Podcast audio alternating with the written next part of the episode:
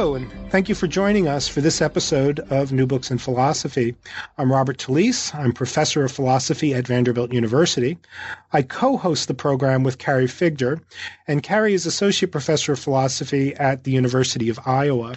My guest today is Elizabeth Barnes.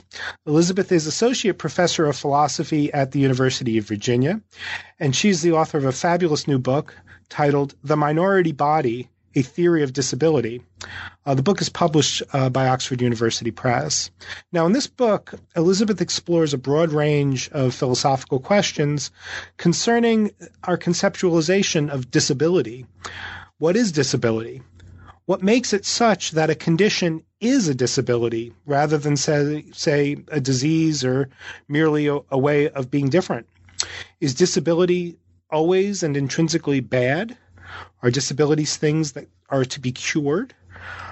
What role should the testimony and experience of disabled persons play in our thinking about these questions? Now, Elizabeth argues that, at least for a range of conditions characterized as disabilities, disabilities are merely ways in which bodies can be different, not ways of being intrinsically badly off.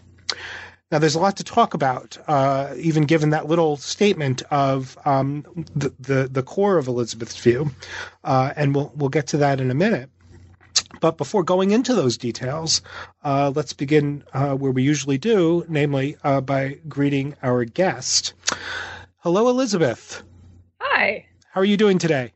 I'm doing really well. I'm really excited to be talking to you. Thank you so much uh, for for having me on your program. Well, and thank you uh, for joining us today. Um, so we usually begin, uh, Elizabeth, uh, with with the author. Uh, can you tell us a little bit about yourself and how uh, you got into this uh, this project? Sure. Yeah. So, um, as you said, I um, am a philosophy professor at the University of Virginia, um, and I guess how I how I got into this project was a little bit of a um, of a of a roundabout way of uh, of uh, coming to a book on disability. Um, my uh, my background, my graduate training, what I wrote my sort of first published papers on, um, is actually in analytic metaphysics. Um, so I did uh, metaphysics, epistemology, philosophy of language. That was what a lot of my my training was in, um, and uh, so definitely uh, a little bit further afield uh, from this kind of thing, the kind of thing um, that I'm doing now. I was always really interested um, in the philosophy of disability, uh, but it was something I was, I guess, I was a little hesitant to work on. Um, partly because I am myself a person with a disability. I'm a disabled person, and uh, for some reason, I felt like that sort of meant that I shouldn't do the philosophy of disability because I, I wasn't going to be able to do it right or I was going to be too personally invested in it or too uh, emotional about it or I don't know. It just um, it was something that I that I felt like I was very interested in, um, and I was interested in disability studies more broadly, the sort of broader cross humanities uh, conversation um, that's that's disability studies. But um, but I, I, wasn't sure that that was the kind of thing that that that would be appropriate for me to uh, to do uh, philosophy about. Um, but I, I, I, found myself continually um, being drawn towards it and it being something that I wanted to do. Um, and especially, I, I, kept reading papers uh, that I I just felt I was like, no, that's people are people are saying things that that that I that I feel like aren't resonant um, with partly with the broader um, conversation and, and, disability studies, but also just with you know my experience as somebody um, who is a disabled person. This just doesn't seem to make sense. Mm. felt like the conversation was missing something, um, and so eventually I. Uh, I couldn't keep my mouth shut. Um, I started to work uh, started to work on disability, and um, a book came out of that pretty quickly. Um, and then I guess uh, so. This book is uh, published uh, in OUP's series Studies in Feminist Philosophy, mm-hmm. and uh, my interest in feminist philosophy actually came directly out of my interest in um, disability and the philosophy of disability because I found that there were a lot of uh, there were a lot of really close issues and similar issues, and sort of thinking about the way we think about disabled bodies now, it was really helpful to think about the way, um, certainly historically, the female body was kind of pathologized and thought of as defective and um, that kind of thing. And there were a lot of resources and tools within feminist philosophy that were already there um, and were helpful to me. And certainly, I found a lot of the information in feminist philosophy a little bit more helpful thinking about disability than I did maybe a lot of the um, resources in bioethics, which is probably how uh, uh, disability centric conversations in philosophy are more familiarly conceptualized. Um, so yeah, that's that's kind of where the project came from. um, it it came from um, uh, me sort of thinking about these things and eventually getting uh, getting myself to a place where uh, where I was annoyed enough that I wanted to say something.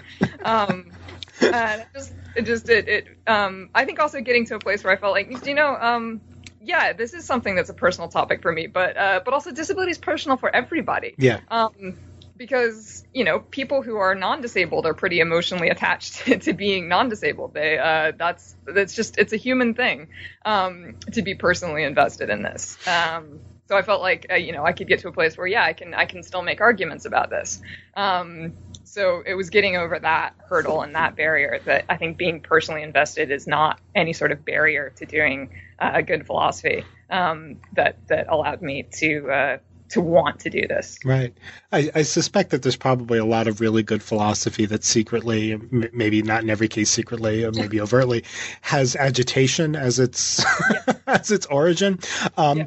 Well, great. Um, so why don't we why don't we turn to the uh, to the argument of the book then, having heard uh, uh about uh, how you got into it. Um, so obviously, I think um, the, the, the the first issue on the agenda um, is um, the sort of conceptual issue, which um, is perhaps in some ways uh, closer to um, uh, your, your your original training in philosophy, the sort of metaphysics and epistemology, and, and maybe some of the philosophy of language issues about terminology. Mm-hmm. Um, so the, the, book begins um, with uh, you know with the, the, the conceptual questions. What are we talking about? Is there one thing called disability? Are there just many things uh, that are individual disabilities with um, maybe nothing more than family resemblances connecting them? Are there clusters where there are more um, uh, close conceptual connections?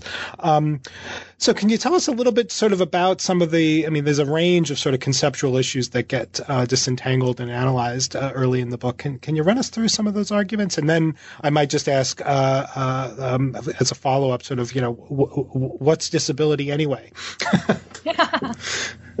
um, yeah. So, um, first of all, one of my starting point is that um, I wanted to focus exclusively on um, physical disability. So, not assuming that there is any such thing as physical disability. I just don't want to assume that anything I'm going to say, sort of subsequently in the book, is going to hold true of what we might think of as other types of uh, mm-hmm. disability. So, maybe psychosocial disability um, or cognitive disability. I also don't want to assume, we, I think we tend to assume that there is this tripartite distinction. Um, so, there's this. Uh, there's this broad heading disability, and then there are three types uh, so psychosocial, uh, cognitive, and physical. I don't think there's much of an argument that anything like this uh, classificatory system is, in fact, the case. Um, and I think that uh, one of the things, especially as someone um, who is physically disabled, um, that we need to be really careful of is not doing what you often, what has definitely been done a lot in the history of um, uh, investigations into disability, which is treating physical disability as a paradigm case and then kind of assuming that what you would say goes for physical disability uh, goes for other types of disability. Um, uh, Eva Kittay, uh, wonderful philosopher of disability, Eva Kittay, um, has the lovely phrase where she says that uh, dis- we need to understand disability as a big tent. Mm-hmm. Um, and we need to understand that there's a lot of heterogeneity and a lot of different uh, experiences. So I definitely uh, just sort of didn't want to tackle, didn't want to attempt to tackle the question of whether there is this thing, disability, that unifies um, the experiences of someone uh, who's a wheelchair user, uh, with someone who uh, deals with uh, bipolar disorder, with someone uh, who deals with autism, versus uh, someone who has Down syndrome. Mhm. You know, um, that that was that was a bigger question than I felt uh, personally equipped to tackle. Um, so I wanted to start with the case of physical disability um, and ask the question of whether there's any sense in which the things that we label physical disabilities can be said to have anything in common with each other, whether there's a kind here. We sort Right. of talk about it as though there's a kind there, right? You know, the thing that these uh, that the disabilities have, physical disabilities have in common with each other is that that they're disabilities. Um, but when you actually look at the range of physical conditions that we call physical disabilities, that's weird. Um, it's weird that we think that these things all have in, um, something in common with each other because you know you look at uh, achondroplasia and you compare it to multiple sclerosis and you compare that to uh, congenital deafness and you compare that to spinal cord injury. Um, it's it's it's really non-obvious. Right. um, what, if anything, um, all these things, all these very very disparate physical conditions have in common with each other. Um, so I think for anybody who's interested in these broader questions of disability, uh, like you know, what's the connection between disability and well-being, or is disability something that makes you worse off, or the, you know, the kind of questions that I wanted to tackle. Um, the biggest question that you have to start with is this sort of uh, specter of error theory, um, which is just, is there any, you know, why shouldn't we just say that there is nothing that is disability? Um, There's no there there. yeah, exactly. Um, so I, I think that's the sort of lurking question in the background. Um, so I'm halfway sympathetic to uh, the the idea that there's nothing that these uh, various physical conditions have in common because I think there's probably there's not a natural kind Mhm. that is uh, disability. I don't think there's any we we can point to any sort of natural feature or natural property or anything like this that unifies all the very disparate physical conditions that we call disabilities. Um, so one of the things I try to do at the beginning of the book is just look at some attempts to explain in naturalistic terms um, what unifies uh, all the physical conditions that we think of as disabilities as disabilities, like what it is that makes a physical condition a disability. Um, and kind of explain why I think those accounts are probably going to be doomed to failure. Um, they're either going to overgeneralize or undergeneralize, um, so sometimes kind of both at the same time. Yeah, right. Yeah. So, I mean, I think probably the most um, the most common way of trying to explain what physical disabilities have in common with each other is via some idea of normal function. Right. So the disabilities are the the departures from normal function. Um, you have to immediately uh, complicate that a little bit because uh, there are a lot of ways of being departures from normal function that pretty clearly aren't disabilities because you know your average elite athlete is a departure from normal function Right. um, in various interesting ways. Um, so you have this idea of negative departure from normal function, um, where negative isn't meant to be something normative. It's meant to be the kind of departure from normal function that is going to impede long term survival and reproduction. Um, and that's meant so the idea is that disabilities and maybe also diseases i think a lot of naturalistic accounts don't necessarily see a, a difference between disability and disease. Um, so disabilities are going to be the thing that um, are departures from normal function that um, are going to impede long-term survival and reproduction. Um, and I talk about various cases in the book, but I think this kind of account, this more sophisticated account, is still not going to work as a theory of what disability is, um, because there are some disabilities that, in it seems like the reason they've been passed on, the reason they exist, is because they're adaptive Mhm. in some circumstances. So they certainly don't seem to have impeded reproduction. Um, it's also the case that it looks like there's plenty of things that might be departures from normal function that impede long-term survival and reproduction, um, but which we don't think of as disabilities. Right. Um, and so it looks like the the normal function account is going to cast its net too broad. Right. Um, it might include a lot of the things that we think of as disabilities, but it's also going to include a lot of other things that we don't think of as disabilities. So it's not really getting at what is characteristic um, of of disability. Um, I think moving on from there, people have uh, people who want to say that there is a thing that is disability have um, moved to the idea that uh, okay, so if there's a kind um, and it's not a naturalistic kind, uh, we need to say that disability is socially constructed.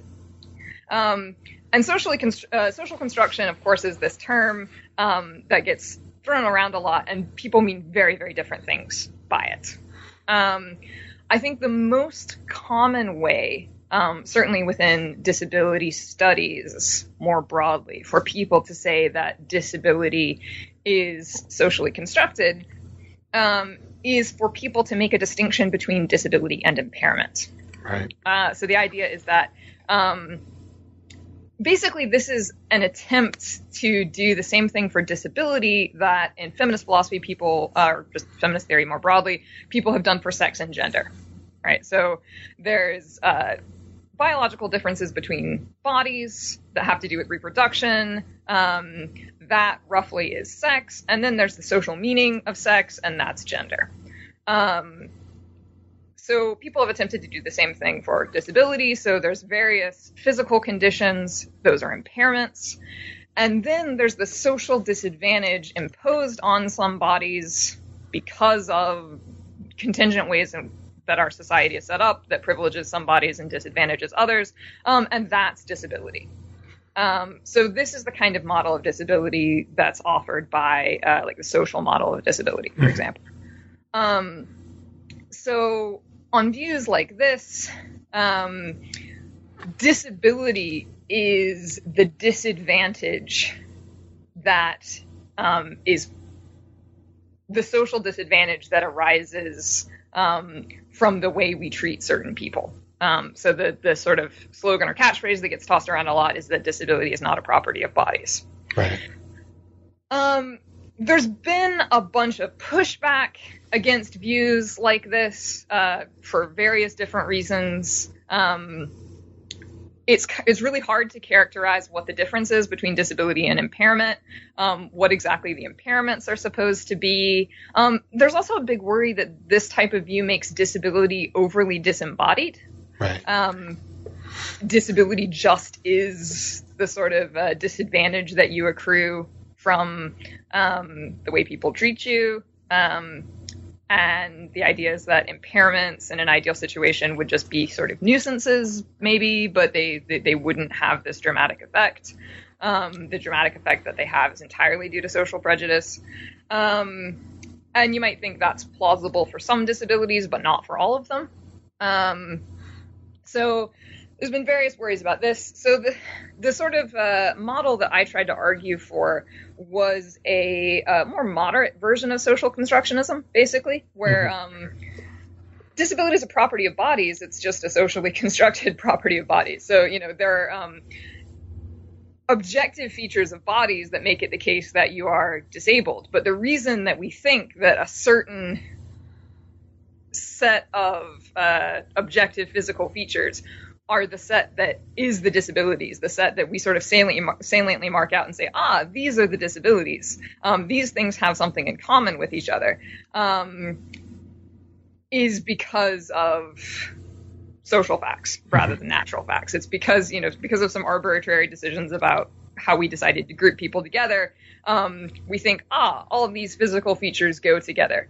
Um, in a way that's interesting. Um, there's no sort of naturalistic fact that explains why all these features go together. So, you know, whether you're disabled it is in some sense an objective fact about what your body is like, but the reason that that fact about what your body is like is particularly socially salient is because of how we think about people rather than um, sort of objective facts about how some bodies are more similar to other bodies or something like that. Can I, can, um, can I ask a, a, just a quick question, uh, just to, to clarify um, in my own mind, sort of the distinction between uh, the view that you're laying out, the uh, your own view, and um, the more straightforward social constructivist views. Yes. Um, so, the social constructivist uh, about disability seems to be committed to the thought that um, if uh, social institutions and norms and practices and whatever else we want to put into that uh, category um, were were uh, changed or maybe were made just or were rendered consistent with equality, um, then there'd be no disability. Is that right? Yes. Is, right. but your view doesn't hold that? Is that true? That there would be disability even if we got all the institutional stuff right? Yeah, my view my view is kind of silent on that. It's perfectly consistent with my view that there could still be social significance to disability, um, completely in the absence of um, disadvantage. Gotcha. Right? Um, because it could just be the case, you know, you might think even in even in a world where we had a lot more accommodation, where we had a lot more accessibility, it's still the case that people um, with certain kinds of physical conditions are going to do things differently, right? Their bodies are unusual in some interesting way, right? Um, they're probably going to navigate the world a little bit differently. Um, and that could still be socially significant, um, even if it doesn't accrue tons of disadvantage. Gotcha. Right. Yeah. Right. Great. Um, please continue. Tell, tell us more. Um, yeah, so I think sometimes people have this idea about social constructionist views of disability that you're saying, oh, somehow that there is no objective reality to disability or something like that. Somehow to say that something is socially constructed is to say that it isn't real. Um, and I think you can say that something is socially constructed and that it's real. Mm-hmm. Um, and you know, of course, it's a real. If someone is blind, it is a real and objective fact about them um, that they cannot see.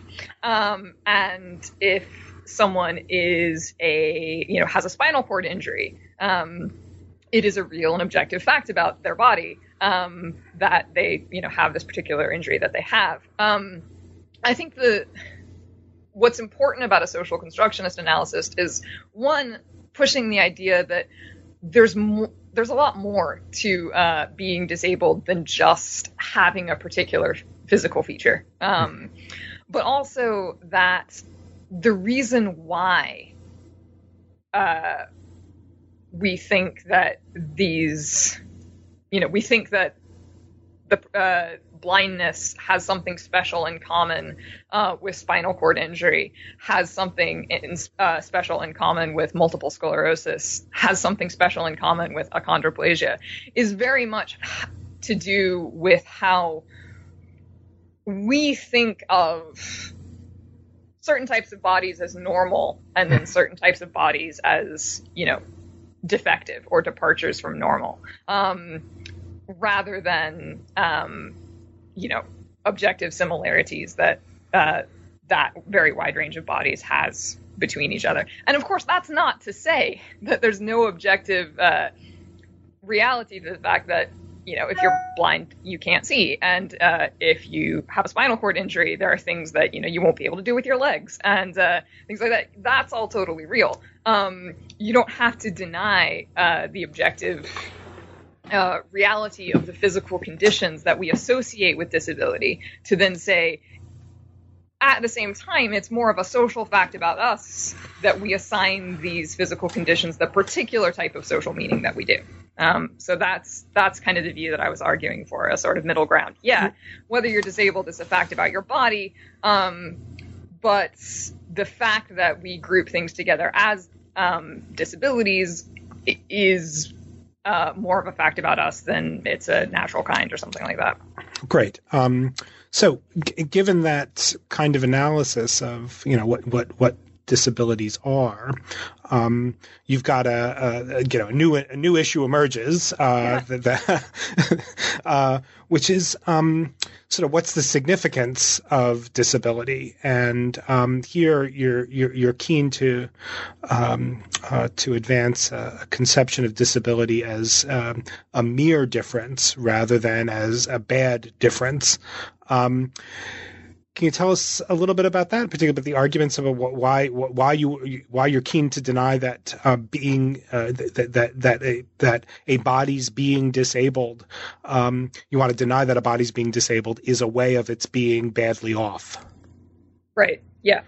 Um, yes. Yeah, so, I mean, so I think probably the central question of the book is the connection between um, the things we think of as disabilities, so the connection um, between having one of these physical conditions and uh, well-being. Because right? um, it certainly, exactly as you're right, uh, uh, exactly as you, you, say, it doesn't fall out from a uh, categories being socially constructed that it's, uh, you know, it doesn't have some sort of substantive negative effect on your well-being. Right. Um, there are plenty of categories that are broadly socially constructed um, that you know have a terrible effect on your well-being and it would be better if we could make the world a place such that uh, you know people would no longer fall into these categories. Like uh, refugee or domestic violence victim or um, things like this. Well, think of all the ra- think of all the race theory that yeah, that yeah. that that is social constructivist precisely because they're interested in counteracting the the negative effects,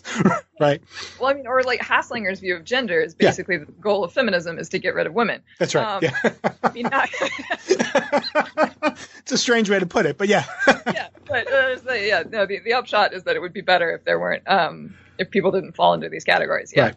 Um, so um, basically, um, I think certainly it's common sense, right? Uh, for whatever that's worth, um, that having a disability is something that um, is the is the kind of thing that makes you worse off. Um, at least there's a tight correlation between having a disability um, and uh, having your life be less good than it could be. Mm-hmm. And certainly, I think we're very familiar with the idea that you can have a disability and lead a good life. But we tend to understand that in terms of, oh, well, you know, disabled people, they um, they overcome the badness of their disability right. or disabled people they persevere through the badness of their disability and that teaches them i don't know like wonderful things about patience or uh, fortitude or something like that um, and those are certainly the, the familiar narratives about disability that we or have. or despite, right? They they live well despite. Yeah, yeah, yeah, yeah. Despite, yeah. despite of rather than just living well. Right. Um, and I think that it's, it's a, a, very common thing. If you are disabled and you seem fine, um, people seem to go out of their way to tell you that you're that you're inspirational, um, in, in ways that you're just living a disabled life, and you know it's just quite a normal life. It's very confusing to be told that you're inspirational. Um, yeah. So one of the so sort of first step of uh, the argument that I try to make is that it's actually really really um, difficult once you sit down and think about it. Um, to uh, put flesh on the bones of that common sense idea. Um, so what what do people really mean, or what what are we really saying when we think that um, there is a negative connection between disability and well-being, or that disability is the kind of thing that makes you worse off? Um, because, I mean, if you have a very specific theory of well-being that's sort of broadly um, a very strong objectivist Aristotelian theory of well-being or something like that, um, then it's not too hard. You can say, so you know, um, there are a bunch of intrinsic goods that you need to have in order to have, to have like a fully flourishing life. Um, and if you are disabled, maybe you're missing out on one of those goods or several of those goods. Um, so you sort of, uh, you know, you you're been moved down a couple of rungs on the great ladder of well-being. Um, so that's the sense in which you're worse off. But that's mm-hmm. a very strong view of well-being, and certainly that's not the sense of well-being in which a lot of people who are parties of this conversation are talking about well-being. Um, so it gets a lot more complicated if maybe you've got a hybrid uh, theory of well-being, or a desire satisfaction theory of well-being, or a um, you know a preference-based theory of well-being, or something like that. To say exa- exactly what the common sense um, view is supposed to be, or indeed what motivates the common sense view um, of well being. Because certainly there is a lot of uh, empirical evidence that suggests that disabled people don't rate their life satisfaction as um, particularly different than non disabled people. Um, though there's a lot of evidence that suggests that non disabled people um, predict that disabled right. people will say that they're worse off and this kind of thing. Now, of course, you might just be broadly skeptical about the project of hedonic psychology where people go around and uh, you know just interview people and say on a scale of 1 to 10 how happy are you?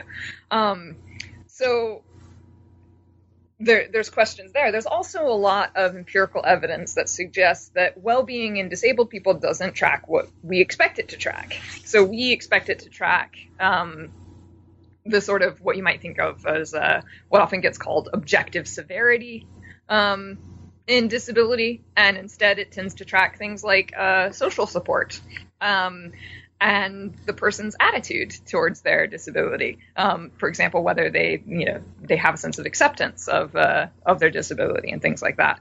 Um, so, in that sense, it's not clear um, what the evidence for the common sense view is supposed to be. Um, it's also not clear why we think it's so common sense that it is being disabled that's bad for you, right. rather than being disabled in a social context in which it's actually pretty difficult to be disabled. Um, because certainly, you know, um, if you look at the, you know, all this the studies that they uh, that they did on, um, you know, well-being and anxiety and depression rates for gay people in the 1980s. It would be weird to conclude from that that um, you know being gay is something that by itself just makes you worse off. Um, right. It was pretty obviously the case that uh, uh, there were uh, there were other factors going on. Um, it wasn't being gay that made you worse off. It was uh, being gay in a really homophobic society at the start of the AIDS epidemic. Um, so when you consider just how hard it is for so many disabled people to find work um, because of the difficulty of accommodation, um, the crisis uh, for a lot of disabled people getting adequate health care, um, the social stigma about disability, um, how common it is uh, if a person acquires disability for their spouse to leave them. Um, these kind of things. Um, so when you look at all the social factors that go into people's experience of disability, um, yeah, no wonder it might be pretty difficult uh, for people to um, experience disability in that in that social situation. Um, it looks like the the claim that we need to make is something like this is, is a counterfactual one the claim that we need to make is a counterfactual one that says um, disability would still have this robust correlation um, to negative effects on well-being, even in the ab- you know even in a world that was much more accommodating of disabled people, even in a world that had much less stigma about disability. Um, and that looks like it, that looks like an interesting, uh, a, a, much less obvious claim. It's right. interesting, I think, that people think that that is so common sense, um, because counterfactual judgments about worlds that are pretty different than ours. I don't know. I'm not particularly confident in judgments like that. Yeah, right. Um, so, uh, so I so I think it's interesting that we we think that it's that common sense. Um, Right, and it's even a common. It's a judgment about a counterfactual about what's common sense to think. It's not even a judgment. Right? It's not even a judgment what's correct. It's like what's common sense to think in yeah. these highly counterfactual, which I have even less confidence in. Yeah, what's meant to be obvious. Yeah, that's right. Um, so I think that, um, and this is this is part of the part of the argument for what I, I call the mere difference view, which is that basically disability is something that um, certainly absolutely makes you different, um, but doesn't by itself make you worse off. Um, so basically, I deny that it's characteristic of disability that there's any sort of um, negative, or for that matter, positive um, connection between disability and well-being. Um, disability doesn't by itself or intrinsically have any sort of robust connection um, to well-being. Um, that's what I take to be the characteristic feature of what I call um, mere difference views of disability. Disability absolutely makes you unusual, um, but it doesn't uh, by itself or automatically make you worse off. Um, so I think one of the reasons why people find that idea so, uh, I suppose, uh, counterintuitive, or maybe um, they think it's it's just sort of obviously wrong, is that they they have this understanding of disability where disability is just sort of like is just a lack or just a privation. Mm-hmm. So they think, you know, um, here's all the things a normal person can do. Take a little bit away, that's the experience of disability. Um, so obviously that that's got to be less good, right?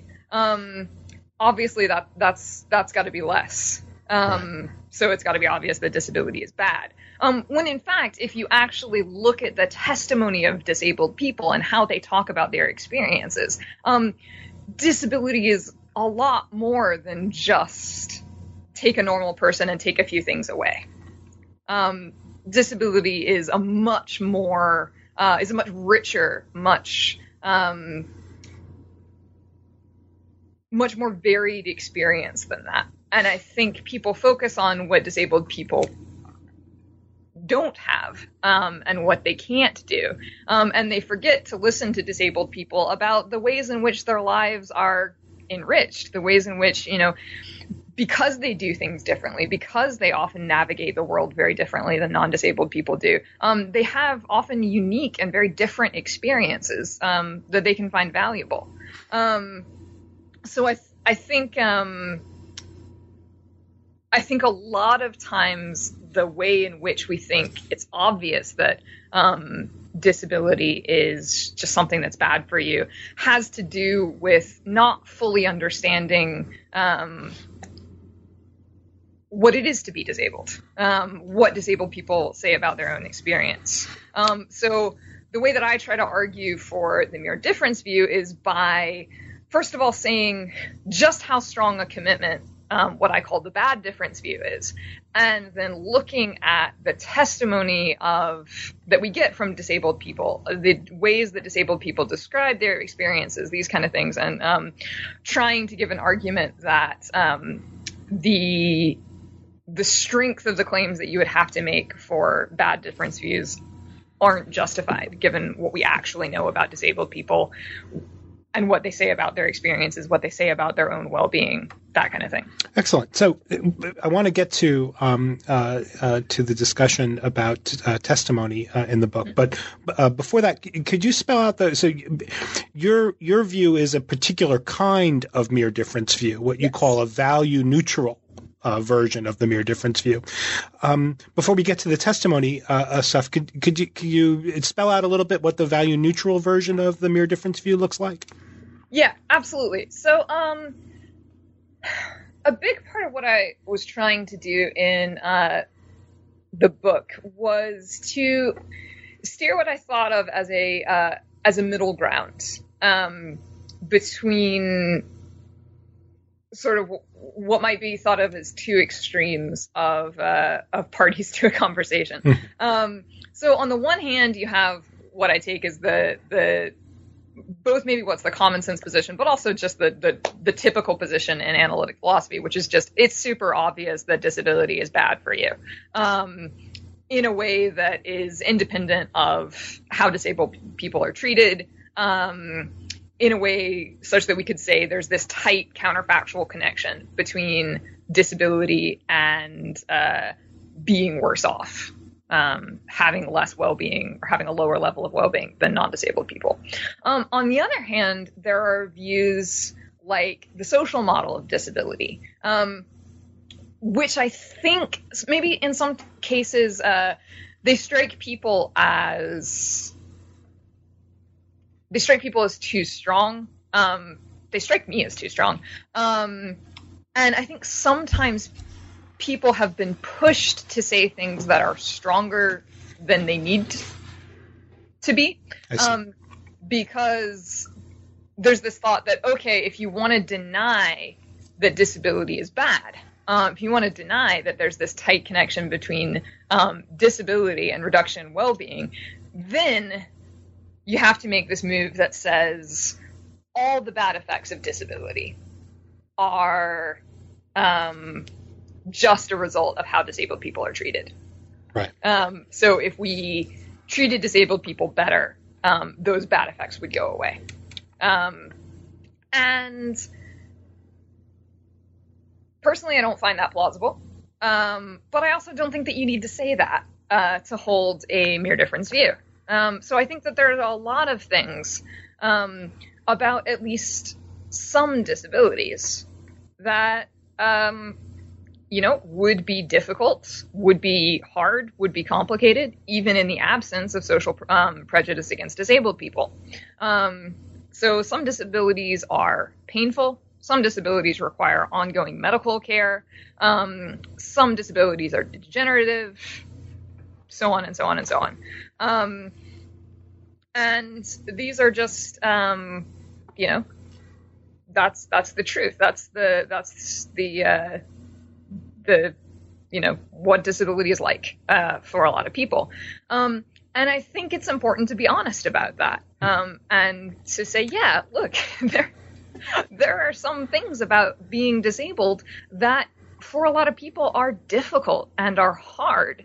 Um, and probably still would be hard, although, you know, no doubt easier, um, even in the absence of social prejudice. Um, but there are also some things about often those very same disabilities um, that are good and that are valuable and that enrich your life. Um, so I guess the view that I wanted to defend tries to um, have a more nuanced picture of disability, where, you know, in a way, disability is a many splendored thing. Um, disability is complicated. When it comes to uh, well being, disability is a mixed bag. Um, but I think that makes disability actually pretty similar to um, a lot of other features that are socially significant, like sex, like sexual orientation. Um, in a way that, yeah, you know, oftentimes they are uh, both uh, in terms of how people treat you based on them, but also just in terms of your experience of them independent of um, how people treat you. Um, they, they can be a real mixed bag. They can have some things that are good and some things that are bad, and some things that you value and some things that you wish were different. um, and that's consistent with saying, on the whole, that by themselves they don't make you better, they don't make you worse. They're just different, um, or they're just, you know, they're just neutral. I see. I um, see so the idea this this view that I call the um, the value neutral uh, view of disability um, is that disability by itself is not the kind of thing in virtue of which your life goes better or in virtue of which your life goes worse, um, but that is consistent with disability sometimes or even always. Um, being something that we can say in a restricted sense um, is a harm. Right. So a harm with respect to some features or with respect to some times. Um, and that's also consistent with disability some, being something that on the whole is bad for some people, um, depending on what it's combined with depending on um, you know what people want, what their projects are, what kind of lives they're trying to lead. Um, it's also consistent with it being something that you know makes some people's lives go better. Um, sure. I think we, we don't want to you know forget forget that side of the equation either. Um, so um, you know, I think some sometimes you, you see these arguments that that kind of uh, move like this. They say, um, you know, listening to classical music. I don't know why it's always classical music. Because there are a lot of snobs in philosophy. Right. It, it, can never be punk rock. Um, uh, but uh, listening to classical music is good. Um, we need to be able to, so it's just valuable. That's something that's valuable. Um, if you're deaf, um, you can't listen to, you can't appre- appreciate, or at least you can't auditorily appreciate classical music. Um, so that's a good thing that you miss out on. Um, therefore, it is worse to be deaf right. than to be hearing. Um, and then they say, so if you think that it's not worse to be deaf than to be hearing, you have to deny um, that there's value to listening to classical music. Um, I've, seen this argument in print multiple times. Yeah, yeah it's, I mean, it's obviously crazy. I, I mean, yeah. it's obviously bad. Let's put it that way.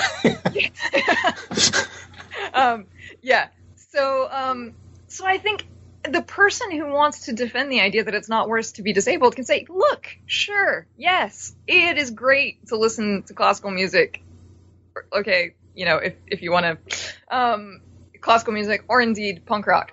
Um, and that's great. And that's something, yes, that if you are deaf, you cannot auditorily appreciate classical music. And so if you have this like strong objectivist theory um, of value, yes, that's something of value that you miss out on.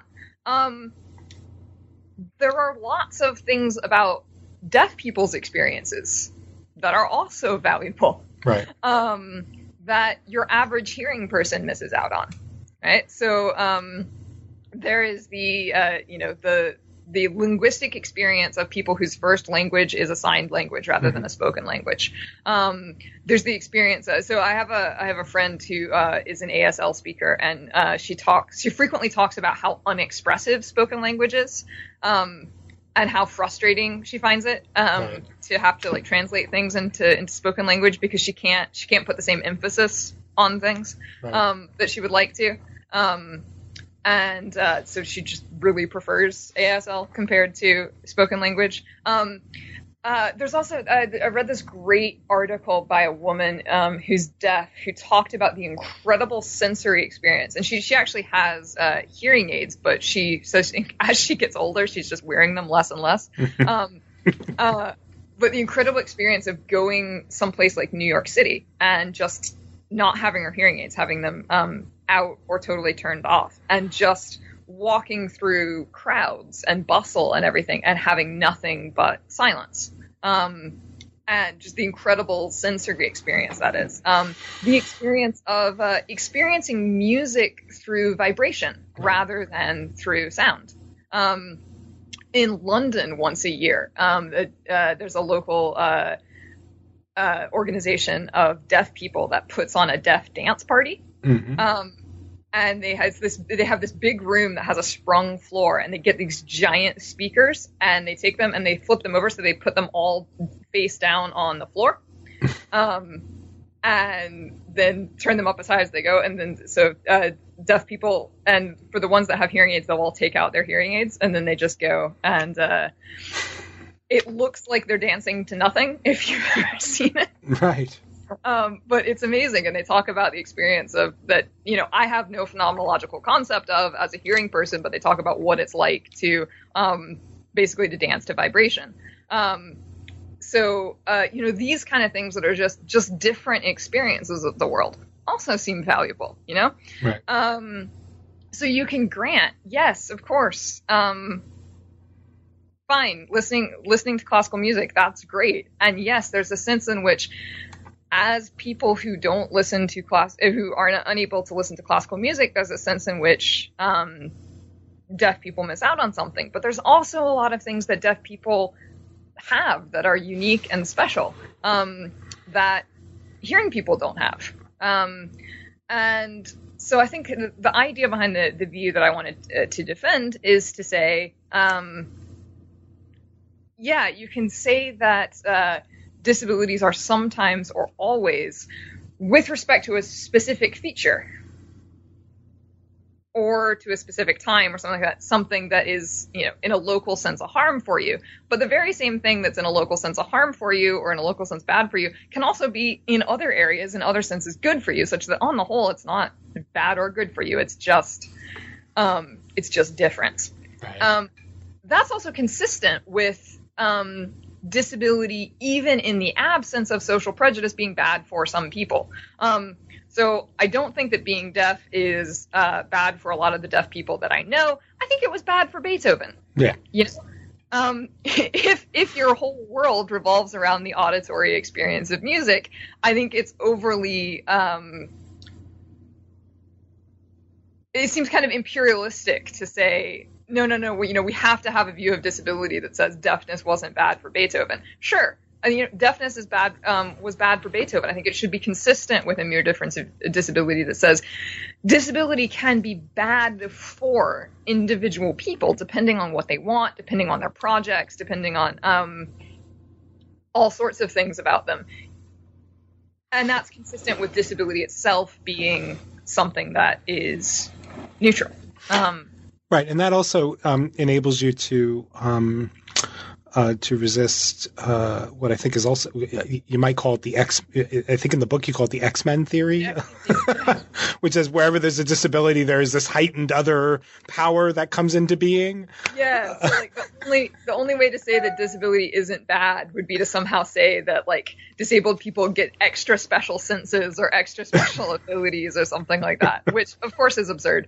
Um, and uh, I think sometimes it's it's easy to read the idea that like oh you know so the same thing that uh, uh, is is bad for you in some places would could also be good for you in other places um, as oh well so that ha- the only way it could be good for you in other places like if you lose an ability here then you have to gain some other ability right. um, somewhere else um, whereas i think what a lot of disabled people actually say are things that I mean, unless we have a very, very, very loose understanding of abilities, um, it's not. It, it's nothing to do with like gaining heightened senses, or you know, you hear people talking about things like, oh, you know, blind people have uh, better hearing or things like that, which is true. Um, but, uh, um, certainly doesn't seem like a model that's generalizable for for disabilities, but um, there is a so Harriet McBryde Johnson had this uh, is wonderful uh, descriptions in her autobiography um, where she talked about just her sensory experience as a, a wheelchair user um, of just navigating the world from a different height than most people do and from a different vantage point than most people do and how much she valued um, her experience of just doing things differently than people uh, than than other people do, um, and how much she enjoyed uh, what she got to see and how she got to uh, see people who t- typically didn't see her and didn't look at her. Um, she could get this, uh, you know, kind of had a different eye level, um, different view of the world, um, which she found really experientially valuable. That was something she um, she really enjoyed. Um, Simi Linton, who is a, a, disability rights activist and a, a disability studies scholar, talks about um, her experience of uh, being becoming disabled as I think she was she was in her early 20s when she became disabled um, and how much that was liberating for her as a woman because she had had you know she had faced all these pressures as a young woman of like here's what your body has to be like. Here's what you have to look like. Here's you know so all these pressures that young women face um, that she had found so stressful and so like she had this impossible standard to uh, live up to. Um, so you know all these standards of how you ought to be. Um, but of course there's this sense in which ought implies can.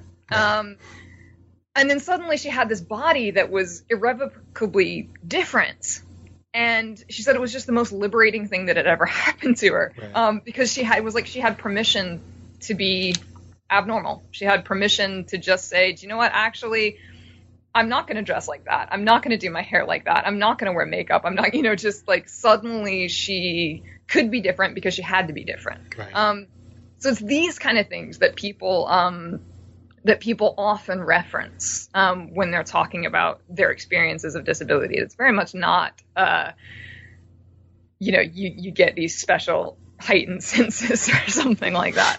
Um, well, so why don't we pick up there because um, one of the um, uh, sort of dimensions of the argument, um, uh, both respect with respect to, to uh, what what we were just sort of indirectly talking about, which is taking the testimony of disabled people seriously in our theorizing about um, the, the, philosophical questions that come up, um, but also taking seriously um, uh, the the the fact that uh, disability communities are often organized around a sense of pride and even celebration. Um, uh, can can you sort of tie those two pieces together? They seem to me conceptually uh, uh, uh, similar. Um, that you're, you're, you're committed to this thought that th- whatever the philosophical story we tell or the ethical story we tell um, about disabilities, um, we, we, we, it would be it would be wrong both to lose sight of um, uh, the pride and uh, celebratory character of um, some of the activities that go on with disabled community with with um, persons in disabled communities, um, but also um, that we can't lose sight of the, the, the philosophical significance of the testimony of disabled mm-hmm. people. Mm-hmm. Yeah, yeah. So there's um the slogan of the um, disability rights movement, especially in America, is "Nothing about us without us." Right. Um, and there's a very specific reason why that became sort of a rallying cry, um, and it was because almost always um, in um, laws that had been passed, uh, allegedly for the promotion of disabled people or for the protection of disabled people, um, were passed by non-disabled people without consulting disabled people and without reference to disabled people. So there was this idea that was typically implicit. Um, you know, it wasn't no, no one was around there twirling their mustaches and uh, um, you know cackling that they were gonna, um, they were going to screw over disabled people. But um, there was this idea that um, non-disabled people um, have the ability without talking to disabled people, without asking disabled people, without any, you know to to know what's in disabled people's best interests um, and to know what disabled people need, to know what disabled people want, um, to really have the ability to speak on their behalf. Um, and if you look back at the history of uh, protections for disabled people, laws for disabled people, um, social programs for disabled people, that typically ends in disaster. Um, it doesn't it doesn't go very well. Um, so the idea of nothing about us without us is um, basically just the very simple idea that if you want to know about the lives of disabled people, um, if you want to know what disabled people need, if you want to know what they want, you, you need to ask them. Um, and it's a very striking feature about the history of disabled people um, and the history of uh, progress and disability rights that that very simple idea is something that disabled people have had to and continue to have to fight for. Um, because there is this pernicious but very common idea um, that not only in, in often often do we think that non-disabled people are a pretty good source of uh, knowing what's good for disabled people, but also often times that disabled people themselves are a pretty bad source right. um, of knowing what's good for disabled people for all sorts of complicated reasons. Um, so this is, I think, a very, very uh, ubiquitous struggle for disabled people is just getting people to listen to them, um, getting people to pay attention to them, um, getting the opportunity to be heard. Um, so I think that certainly uh, a very common reaction um, to disability positive testimony, um, by which I mean disabled people who say that they value their disability, that their disability is something that is, uh, you know, important part of who they who they are, and uh, they wouldn't want to be otherwise. Um, they wouldn't want uh, to be other than than how they are, right? Um, a very common response to this testimony is uh, skepticism. Um, people just they either reinterpret what is said um, along the lines of the, that sort of tragic overcomer narrative that we talked about Right. before. Like what people must be saying is, um, you know, I'm really glad that I am the person I am because I've overcome so much hardness. Um, or I, I've I'm I'm really glad that I'm the person I've become because I've I've learned these lessons about perseverance or something like that. Even when that is explicitly not what the person is saying. Right. Um, or people think, okay, you know, interesting that you would say that, but, you know, natural for you to form an attachment to this fact about yourself. Um, we shouldn't infer anything about that. Um, it, it, we shouldn't infer from that anything about, in general, disability being a valuable part of human diversity or something like that because and then insert some sort of skeptical hypothesis so because we should just interpret this as a certain type of problematic adaptive preference um, or we should just interpret this as status quo bias or we should just interpret this as et cetera et cetera et cetera Even like Stockholm syndrome kind of thoughts, right? so people say this kind of thing. So they, they say, you know, like, like maybe that's a politically expedient thing for you to say. Maybe that um, that's going to give you some cold comfort in you know your long nights of loneliness when you're there stuck with your disability. Um, so you know it would make sense that you would want to talk yourself into it, um, but we shouldn't we shouldn't really believe that that's true. Um, so it's maybe it's maybe a sort a certain type of noble lie. Um, and it's maybe a good thing for people to believe, um, but we shouldn't think it's true. Um, so I think this is a very, very uh, common form of skepticism about disability positive testimony. It's kind of like, oh, you know, good, good for you for believing that. Um, it makes sense for you to for to believe that, but we shouldn't think it's true. Um, and uh, so I think the uh, one of the lines that I try to push um, in the book is that that type of skepticism actually, if you look back at um, the history of groups of people who have tried to speak back against uh, the way in which um, you know their their particular group has been devalued or undervalued or stigmatized. Um, that type of skepticism has a not particularly attractive philosophical history. Yeah. Um, so uh, it should be deployed with caution, I Right. guess, is uh, is what I think about it. That's not to say there aren't cases where you're not justified in uh, not believing what somebody says about their own well-being. I think Stockholm syndrome is a great example of a case where, um, you know, I don't actually believe that being kidnapped is good for people just because they say it is. Right. Um, so I think, um, you know, we sh- we should never be in a position where we just treat people's first-person testimony as sacrosanct, unquestionable, or something like that. That's that's not how testimony works.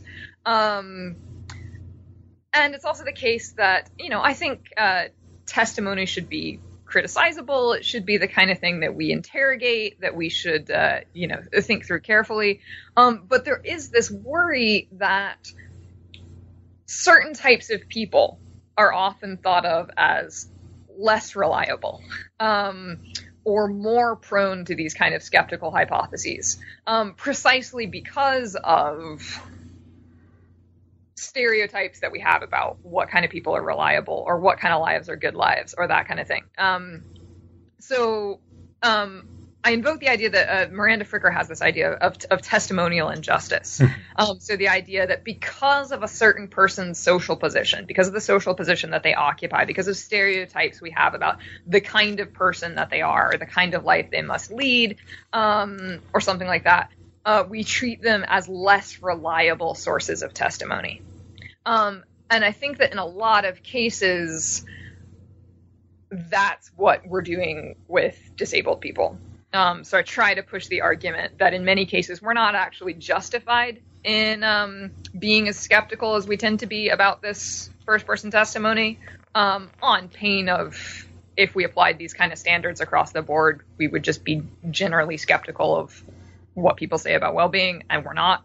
Um, so we do tend to be especially skeptical, I think, of disabled people, um, often in a way that I think fits fairly well this pattern that uh, Fricker has fairly, um, I think, lucidly identified um, as what she calls testimonial injustice.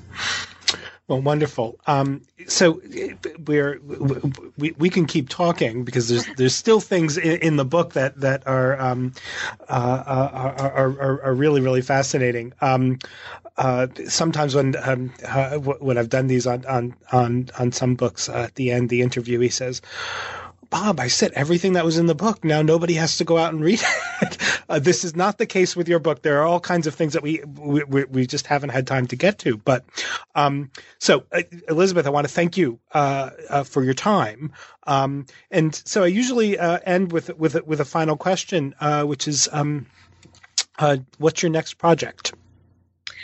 So right now, um, I'm I'm, think, I'm thinking a lot about gender. Um, huh yeah, I've got I've just gotten really um I guess fascinated by the idea of um g- general questions in social metaphysics and uh, you know what unifies social groups and um uh, how we think about social position and and um uh social stigma and uh, that kind of thing. So um so yeah, I've uh, I've started to think uh, quite a lot about uh, gender. Um, and I'm particularly interested um, in the differences between different types of social categories. You know, mm-hmm. so why might it be that I think uh, disability is a particularly um, embodied social category? So it really matters to whether you're disabled um, what your body is like. Mm-hmm. Um, and I think it matters less how you self identify. So you can not self identify as disabled and still be disabled, and you can self identify as disabled and not be disabled.